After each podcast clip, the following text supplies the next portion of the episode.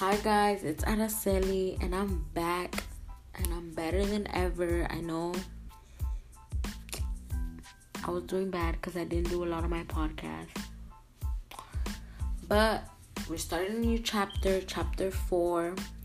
And you know, I'm gonna get on top of myself. So this chapter is chapter four, and we're on lesson one so it's 4.1 solving quadratic equations by graphing. So to solve a quadratic equation by graphing, write the equation in standard form. ax squared plus bx plus c equals 0. So basically you need to make the function equal to 0. The solutions of a quadratic equation when graphing are the x-intercepts.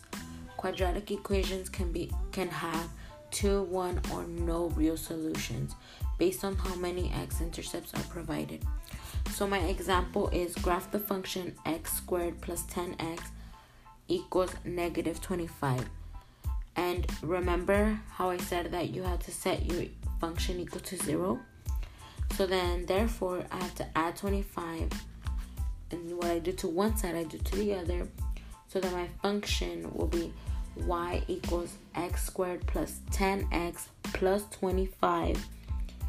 And my solution is x equals negative 5 because the x intercept passes through there. So when you graph it, obviously, I'm not going to show a graph because it can't.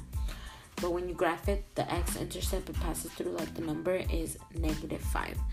So, you know, y'all, the quote of this podcast is no matter how you feel, get up, dress up, show up, and never give up. Period.